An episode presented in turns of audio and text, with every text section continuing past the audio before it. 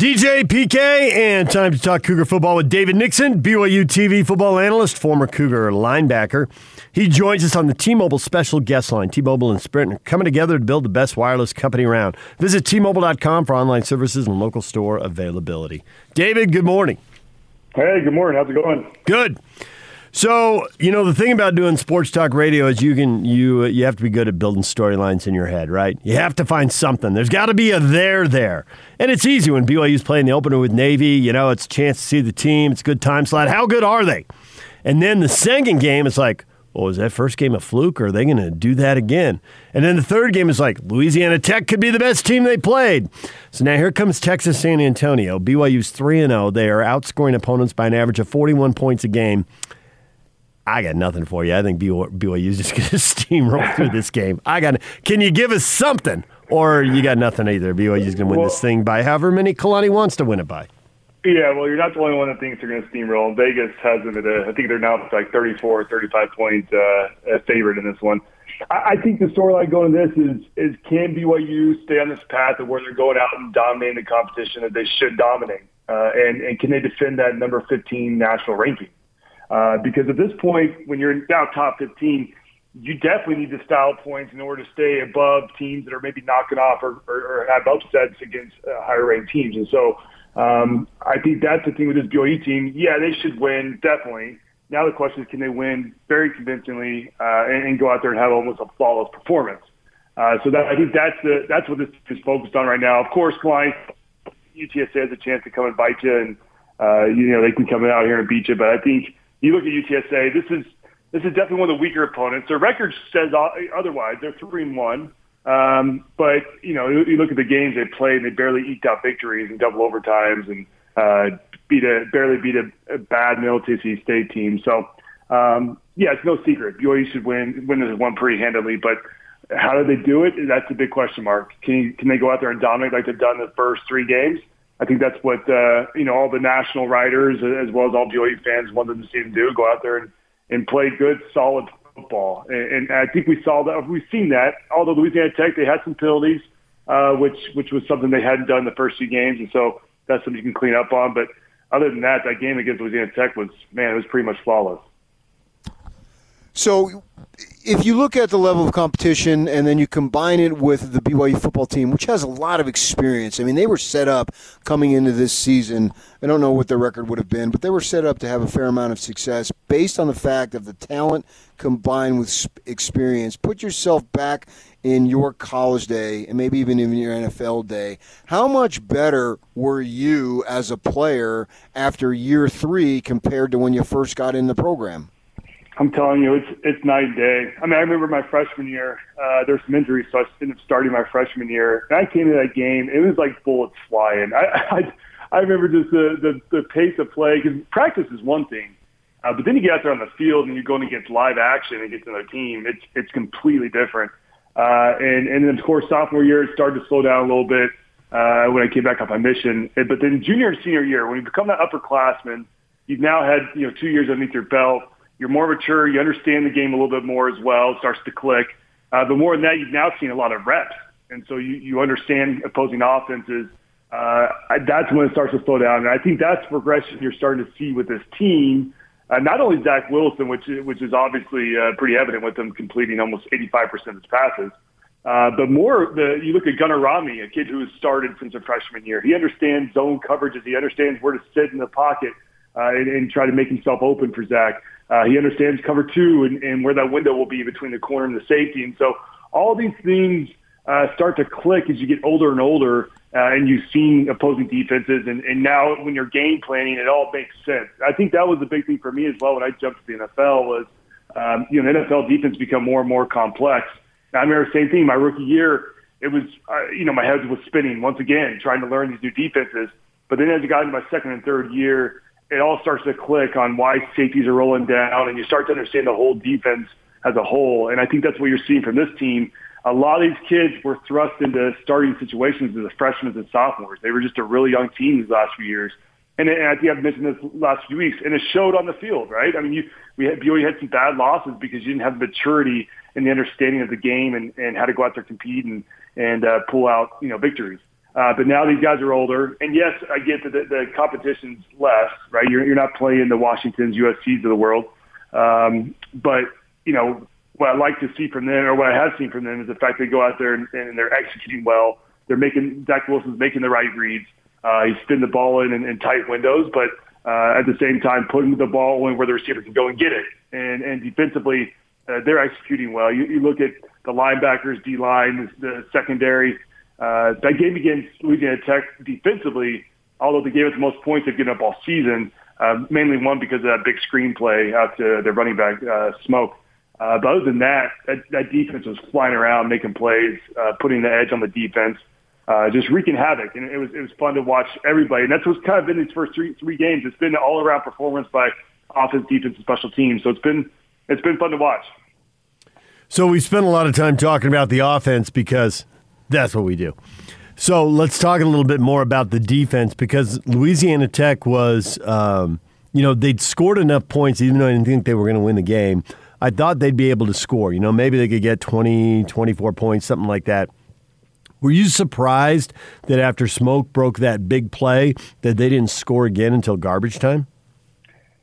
You know, I, I was a little bit. Although when you look at that play, I mean, there were just some bad angles uh, and, and really bad tackling. A couple guys literally just tried to throw their bodies in front of him to trip him up, um, and uh, he just came out and, and, and kept running. So I, I looked at that play and said, well, we can't really move the ball well against the defense besides that big play.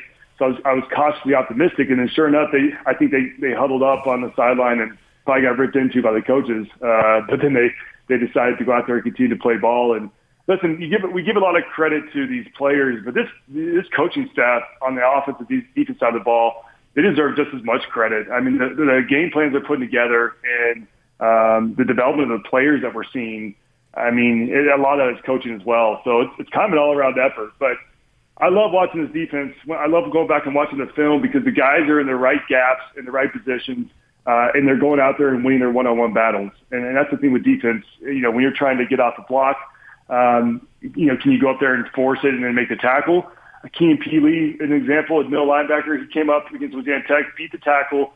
The tight end came to try and chip him. He beat the tight end, and then he was there to assist on a tackle for loss. And so it's just it's just great football play by these this defense. Uh, and and once again, it's a lot of guys doing their job and and um, you know going out there and, and win their battles. So it's it's funny. Of course, once again, when you have Khyiris Tonga in the middle, that's just swallowing up blocks and wreaking havoc. It, it helps that whole defense around him, and you're seeing everyone kind of be the benefactor of, of this massive human right there in the middle.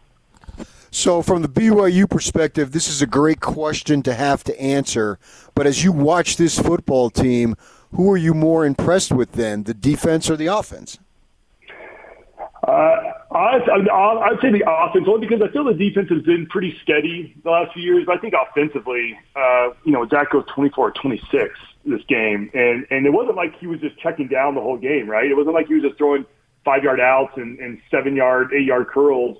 He was stretching the ball down the field and had some had, had some lasers to uh, to Gunnar Romney and Dax Milne and uh, Carter Reed on a touchdown. I mean, he was putting them in tight windows and and just delivering them on a rope and I think that's the, the most encouraging thing. I think that's why Zach's getting a lot of praise is because people realize that he was coming off an injury. He was he hasn't been healthy the last few years, uh, and now he had a chance to rehab his injury, and now he's going out there and man, he's got that arm strength. I, that's a couple of those throws were from the far hash to the opposite numbers, uh, and it was just it was on a rope, and and it's so tough to defend against that because when you see a quarterback roll the other way, you figure that now half the field is taken away.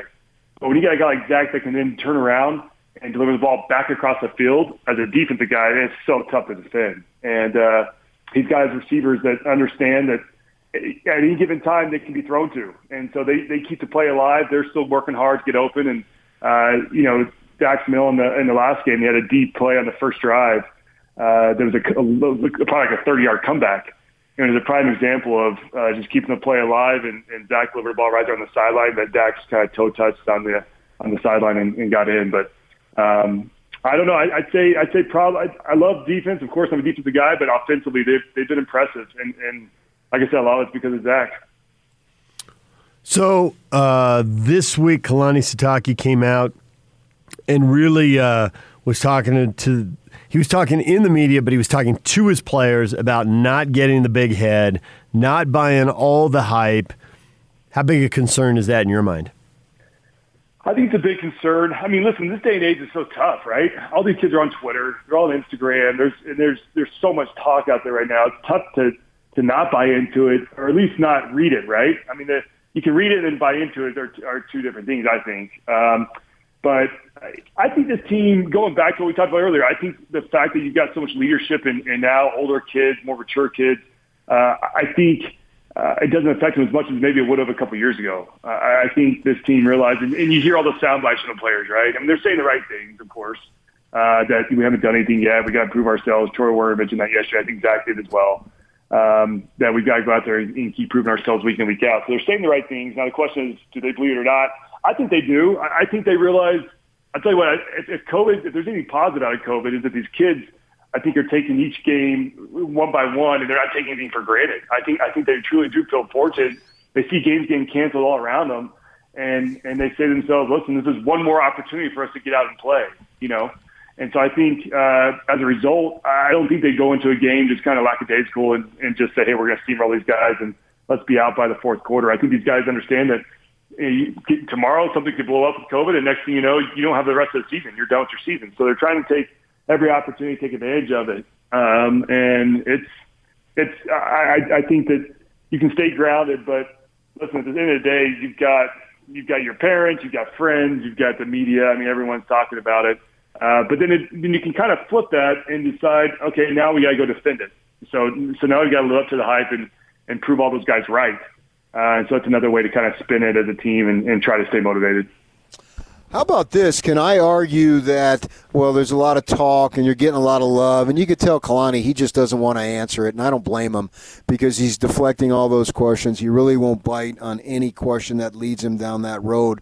But can I argue that well, we're getting a little bit of the same old argument, and you've been a part of it, I'm sure. Well, really, just how good BYU is. And it's gone back to the freaking 70s and obviously 84, and, and you were on some great teams. And, and I can remember Mike Bellotti were in the Vegas Bowl. I'm not sure if you were on that team or not, but he's he was trashing BYU before the game, and then they kicked their butts, and he's trashing them after the game. so I was, I was, on that team. I remember, I remember those, those comments. But That was definitely bulletin board material we had. Yeah, yeah. Sure. I'm listening to him uh, before because I'm down there covering the team. I work for the newspaper then, and, and, he says it before. All right, I've heard that story, but then he says it afterward. you guys beat him like 38 to eight or something. Just really just ran him off the field, and so can it work to the advantage of hey man we're good and we're getting a lot of love but still it's a bunch of yeah buts. So can that work to their advantage to make sure that they have the height and intensity and they don't have any of these forms of letdowns? Because so many people are waiting just to pop BYU's balloon. Yeah. Yeah, no, I, I think so, and and I think something else you throw in that mix, uh, DJ or, or PK is, is the fact that they're trying to make this you know, New Year's Day bowl, right? The New Year's NY6, New Year's Eve six bowl games, and so uh, having that understanding and, and be able to push that with the team and say, listen, the only way we make this is we got to be the highest rated G5, essentially, right? You, you, you've got to keep winning. You got to hope that Cincinnati loses at this point. UCF took care of their own, them, them own this past uh, week. Uh, but uh, you, you got to take care of, of, of ourselves, and, and the way by doing that is going out there and winning and winning big, because that's what the national writers will then kind of keep – climb you up in these polls. And so I think there's definitely motivation there uh, because once again, they're not playing for a conference title. They're playing for the ranking. They're playing for a big time bowl in the season. And so I think that's something that Kalani can, can continue to kind of hit home with them. But um, I'm with you. That's one thing. I mean, BYU, it's always, uh, you know, it, it doesn't help being on the West Coast because a lot of time in prior seasons, you know, BYU plays late games and the East Coast writers and, and, uh, uh, you know, voters don't don't get a chance to see BYU play, and so they're at somewhat of a disadvantage. Um, but on top of that, this year, I mean, they've played at prime time. They they're now getting the love and attention that they should. Are they worth a 15 ranking in the country? I mean, I, I they look great. Obviously, and it's against pretty lesser talent, but uh, you know, it's this whole season's crazy as it is. But uh, I'm excited to see them that high. I, I think this is a team that definitely has the ability to run the table at this point, uh, no question. And, and it'll be fun to have them have hard tests against Boise State and San Diego State and even Houston, depending on what Houston team you know we see here in the next few weeks. So um, you know, it's it's also one of those things where hey, as BYU fans, I talked about this on our on the show last week, right? We've been through some tough times in these last few years with some rough losses, and so I think BYU fans are just loving the fact that finally this team is is playing up to their potential and and uh, you know going out there and taking care of business. So I think all BYU fans are just kind of relishing this and enjoying the ride so far because we've been through those you know highs of beating USC and then losing to Toledo and USF, and so uh, I think we're all cautiously optimistic. And there's still like three open weeks out there in November and December. What are the odds? Have you heard anything about Tom Holmoe maybe adding more games? Yeah, I think that's uh, definitely on the calendar. I think he's still working some some games. I, we've heard that there are some teams that want to play him, play us, and uh, and he's kind of pumping the brakes, hoping to get better games. Uh, so, you know, we'll see. We'll see what happens. I think once again with this COVID thing, things change week to week, and so you know, to say that a P5 has to has to cancel a game and they still want to get a game in just to play football uh, and it doesn't work out to reschedule that one matchup, and then so they have an open week there in November, December. So, um, you know, I think Tom's smart to keep them open and try to try to get some larger names, and then as the season progresses, if things aren't falling in place, and you go scoop up some of these other names that um, have been have been kind of knocking on the door. So. I, I think it's the right approach. Uh, you know, who just we just who knows if if he can fill those games with a P5 down the road. And I think he understands that he's got to have that strength of schedule as well to be able to bolster his opportunities to to get to a uh, you know the the big the big game. So New Year's Six game. So um, we'll see. We'll see. We'll see what happens. I think he's trying. The problem now is as BYU continues to win, you're going to probably have some teams like an Army that's like, uh, I think we might pass this year. we're we're good. We'll, we'll let that postponement. Uh, we'll delay that till later. But uh, yeah, I think there'll be some other teams like a Boise State. Frankly, I think the Boise State news was a result of Boise State saying, "Listen, we want to make a run to New Year's Six we need to have a BYU. If we beat BYU, then that you know obviously helps our our case. And so I think it's a you know mutually beneficial type relationship there, where uh, both schools look at it as an opportunity to to help them kind of propel them to that that next level. So um, yeah, and the same thing with San Diego State. So we'll see with scheduling. I, I think he's still working on it. I think he still wants to get to a 12 game schedule. It'll just be interesting to see who those last two teams are that fill in those slots. If you had a son on this team, how disappointed would you be that you couldn't see your boy play in person? Uh, extremely, extremely disappointed.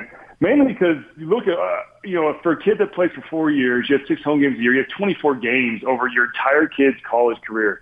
And especially being a, a, a parent now, and my kids are still really young, but I, I look at, uh, you know, all these parents and think of all the time they took into all these practices and, and, you know, helping grow up and, and them to games. And I mean, just everything that goes into it to all of a sudden get to one of the highest levels of college and you can't be in the state to watch them. And I just, I don't know. I, you would think that there'd be some way to let the parents in at least. I mean, we're talking. There's 100 kids on the team, so you're talking 200 people. You can't tell me you, you can't space out 200 people in that 64,000 uh, seat stadium. I just, I don't know. I don't know how much I buy it, but uh, I, I think at this point, this is my personal opinion. I think at this point, uh, the government is calling the shots. The state I think it's more just trying to make a point than it is truly looking out for the health and safety. I mean, I I think we could easily fit in a couple hundred people, if not a thousand or two thousand people, very very safely.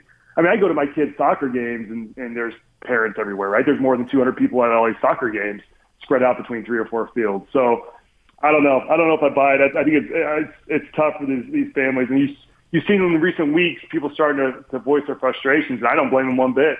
Um, because I think it can be done safely. And and like I said, at least just let the parents in. Give, each kid two tickets, and he can kind of decide what to do with those two tickets. Hopefully, they go to the parents, obviously. But um, you know, we'll see. I, I think the plan hopefully is this week. Obviously, no fans has, been announced, but you know, there's obviously talks about trying to get fans in the next upcoming weeks uh, when when Billy returns after Houston. So.